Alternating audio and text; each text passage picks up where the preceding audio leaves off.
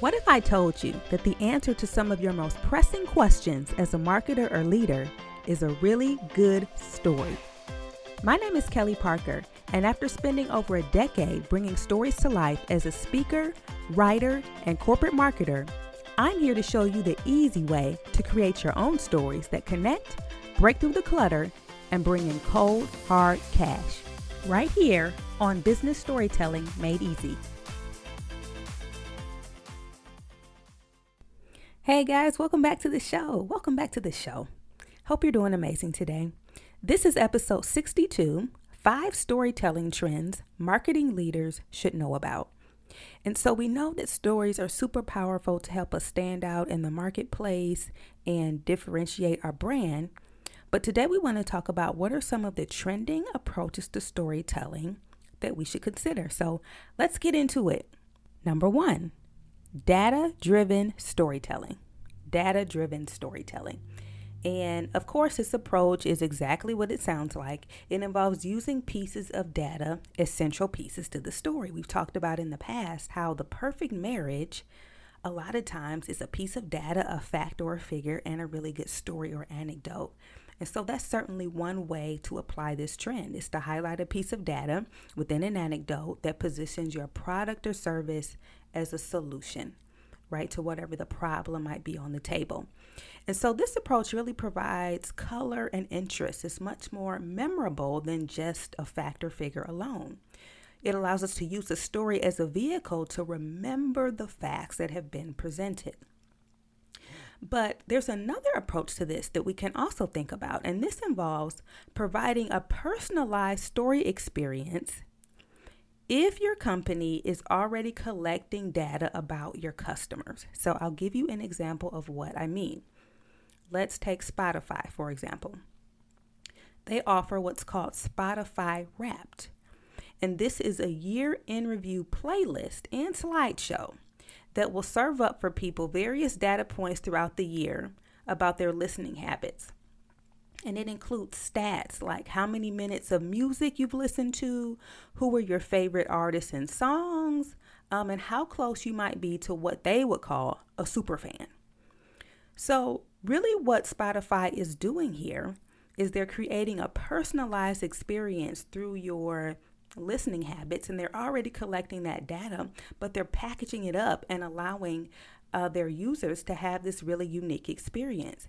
Also, they're reminding folks how integral Spotify has been to them throughout the year. You know how music is. When you hear a song, it takes you back to maybe experiences that you were having when you listen to that song. It puts you in a certain type of mood, it, it gives you certain kind of thoughts, and they're positioning their brand right front and center within that experience. The other thing that's cool here is they've really mastered the idea of the year end look back right? You know how at the end of the year, everybody's pretty reflective. They're thinking about how this year has gone for them. They're looking forward to the next year and they're talking about how great they're going to be next year and they're going to morph into this new person and all this stuff, right? So we're in a very reflective mood. And so Spotify is really smart to align with that and say, hey, how can I support them to that end and being reflective, right? And, and really thinking about, you know, how this year went for me using story. And they've also been able to do that, positioning their product front and center. And so it's a great question for, for all of us to ask about our individual brands. You know, um, how can we use data, perhaps that we already have, to provide a personalized storytelling experience? And two, even that that year in um, strategy or thought. You know, how can we utilize storytelling to provide this year end reflective experience? And so, data driven storytelling is big right now. Trend number two visual storytelling with video. Video's been big for a while now. Companies actively using video the data tells us, generate 41% more web traffic than non users. So it makes a ton of sense to be integrating video.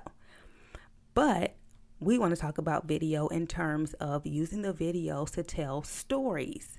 So, what are the trends here? Well, the first thing is there's really a push now to be brief, right? There's a lot of content in the marketplace. There are a lot of videos of a lot of people, a lot of brands, a lot of pets, a lot of babies, a lot of people doing a lot of things, okay? and so there's really this opportunity to explore shorter and shorter time increments to tell your story just because the marketplace is being flooded and folks are getting tired at this point. And so, really asking yourself, how can I tell my story in shorter and shorter, uh, punchy uh, increments? The other thing that's big, of course, with video is, you know, every other week there's some sort of social media trend or challenge where folks are responding with their version via video. So, some of the things we want to keep in mind to be successful in that are- arena is make sure you're you're using the trend to gain attention for your brand, not just more attention for the trend. Right. And so you want to be able to use that trend as a vehicle to lead people right to your brand. And so, one way to do that is to understand that every trend or challenge might not be a fit for you. It might not be a fit for your brand. It might not be a fit for your target audience. Right. And so, it's not about the trend necessarily, but how is that aligning with really helping folks understand what my brand is all about? And so it's really about ensuring that whatever that video might be, it ensures that your content's message is relevant for your target audience. With that, I wanted to share a note about the idea of viral video, right? Going viral, getting so many eyeballs and attention on our brands, which is great. I think, you know, that's a goal for a lot of us, and it's a worthy goal. But with that, I think it's important to think about, you know, how can I go viral in front of the right people? Right?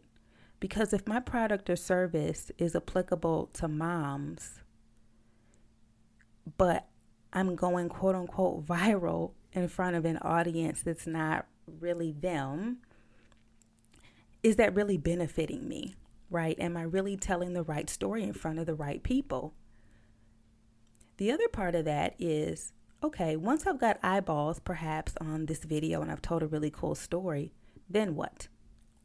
It's important to be clear on what is the next step that you want people to take to continue to engage with the brand, right? Once they learn who you are, how will you draw them into your world, right? The idea of viral, the idea of getting attention, it should not be the, the end of the story. It should just be the beginning, right? It should just be the start. There should be definitive steps that will follow after that, right? So, are there reasons for folks to come back to your website, right?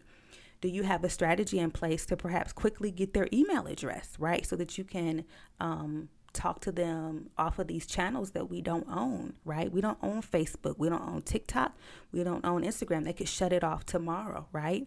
So if we've gone quote unquote viral on these channels that we don't own, how can we maximize it um, to make sure that we can use it to its full capacity going forward? And so, you know, video is a very cool you know, way to get attention, we want to make sure that we're being super strategic about it. And I would say that's what's what's kind of new in this in this realm and being quick and punchy as possible. And on message, of course. So we've got data-driven storytelling, visual storytelling with video. Number three, collecting stories from consumers. Collecting stories from consumers. So, I mean, let's be real the idea of consumers telling our story is not new. Okay. If you've, you know, seen the infomercials from decades ago, you know, the, the, the premise of it is not new. But let's talk about some kind of new approaches to it. So it's important because consumers crave authenticity, they want stuff to feel real. The research tells us 92% of people, basically almost everybody, okay, say that they trust their peers over traditional advertisements. And you probably have found that true in your own life as well. But one brand that's really taken, in my opinion, a cool approach to this is the eyeglass or maybe I should say eyewear brand, Warby Parker. So they really stepped on the scene and revolutionized the shopping experience for eyewear. So, you know, traditionally you're going to go to the store, you're going to see an optom- optometrist and um, you're going to get your glasses that way. But Warby Parker said, you know, we're not doing it that way anymore. You're actually going to be able to shop from home. And so, one of the things that they do is they invite people to share that at home try on experience online and put it online, put it on social media, and use the hashtag Warby Parker Try On. And in this way, they've been able to use these customer stories to educate people about the buying process, but also normalize this process as a viable option, right? As something that's not so crazy and far off. Hey, there's all these other people actually doing it. And within the the process, they're also showcasing the product, right? So when people are posting their pictures of themselves in these glasses, you're getting to see their product, right? You're getting to see it on a ton of different people, um, skin tones, face shapes, people with different, all types of different features, right? And so, really, what they're doing is helping people see themselves in the story. They might be like, hey, I need glasses just like they do. They had the same issue that I'm having, and they use this company to be able to get their glasses. Hmm, I see they have a, mod- a lot of modern looking options that I potentially like. Maybe that could be an option for me. And so I think it's cool that they're using this whole kind of customer experience thing, but also as a visual standpoint. So it's not so much, you know, written out like, oh, I needed glasses. I went online. I found them. Here they are. The picture sums up all of that. And that's been a cool way that they're using the customer's experience, you know, to tell their story on their behalf and to normalize this kind of new behavior right? And get people talking and educated about, you know, this shopping experience is an option for them. And so it begs the question for all of us what are some different applications that we can use for our own customers to tell our story? Right? We know about the testimonial, right? You know, give me a couple sentences that, you know, talks about your transformation and your experience are there other applications to that? Are there ways that we can have them tell their story visually, right? That might be just as or even more impactful. So, collecting stories from consumers, I don't think it's ever going to go out of style. I think there just might be different applications of it over time. So, definitely something to, to think about and maximize.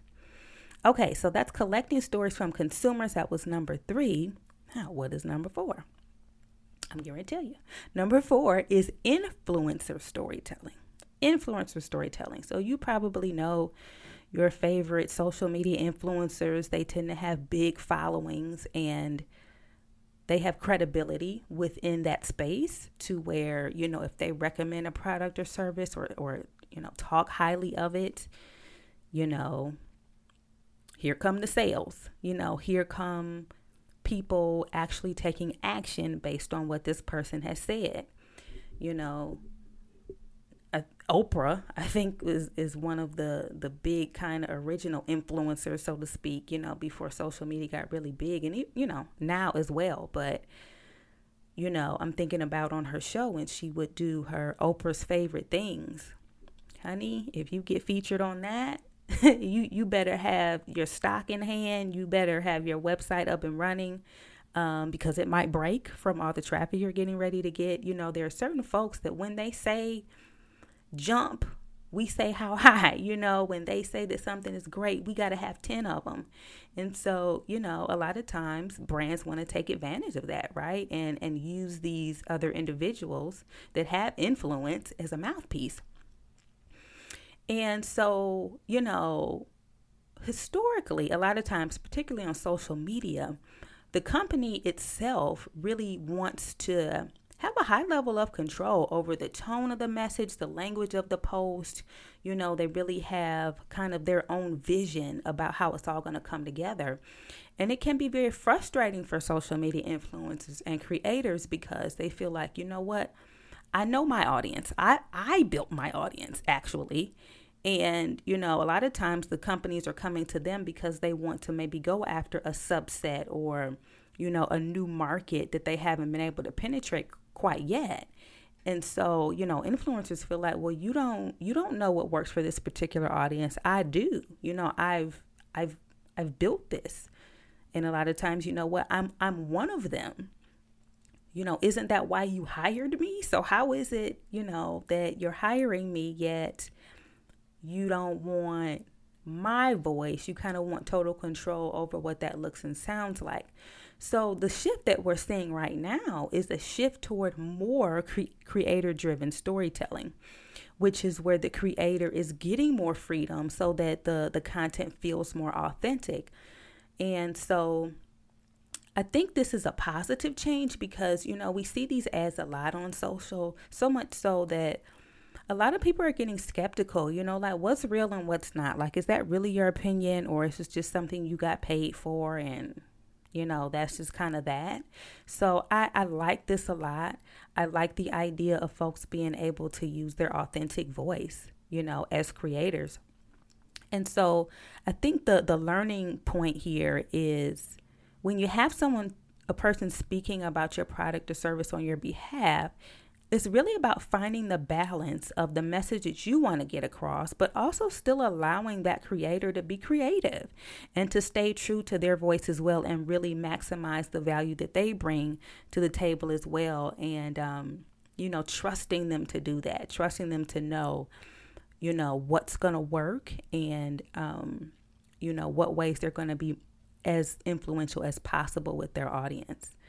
So, that's kind of cool to see. So, number four is again influencer marketing. And finally, the fifth trend we want to talk about today is, is what I call ethical storytelling.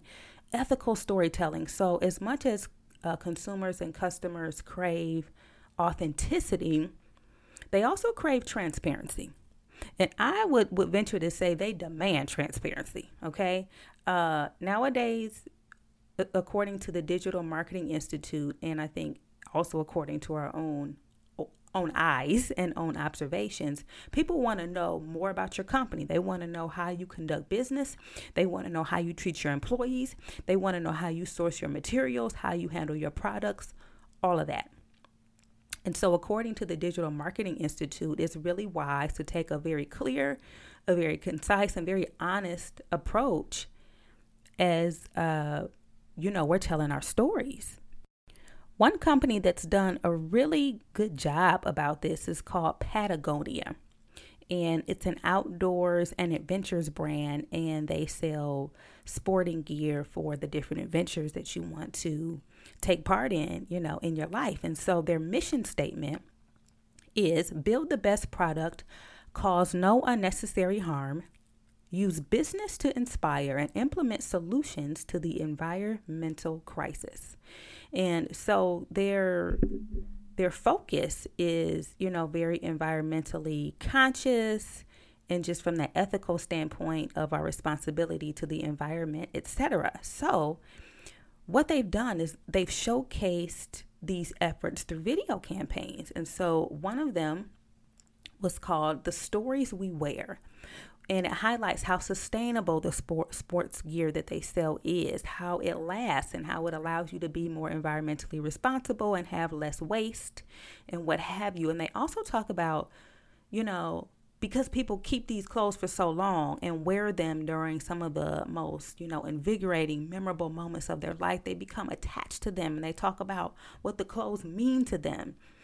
And you know, again, this is what story is about kind of the emotion behind the product, the emotion around the service, behind the service, right? So they've, they've done a good job with storytelling that has that ethical component, right? That really brings to life how they do business and their philosophy around business and being ethical and environmentally conscious. So, this is really a message that resonates nowadays, especially with younger audiences. And so, I think the the takeaway here is to think about are there any aspects of my company, my brand that I can highlight that have to do with either, you know, our ethics, how we do business, um, or being environmentally conscious. So all of these things are very attention grabbing nowadays and really good content for creating a story that will get folks' attention. So, by way of review, five storytelling trends marketing leaders should know about. Number one, data driven storytelling.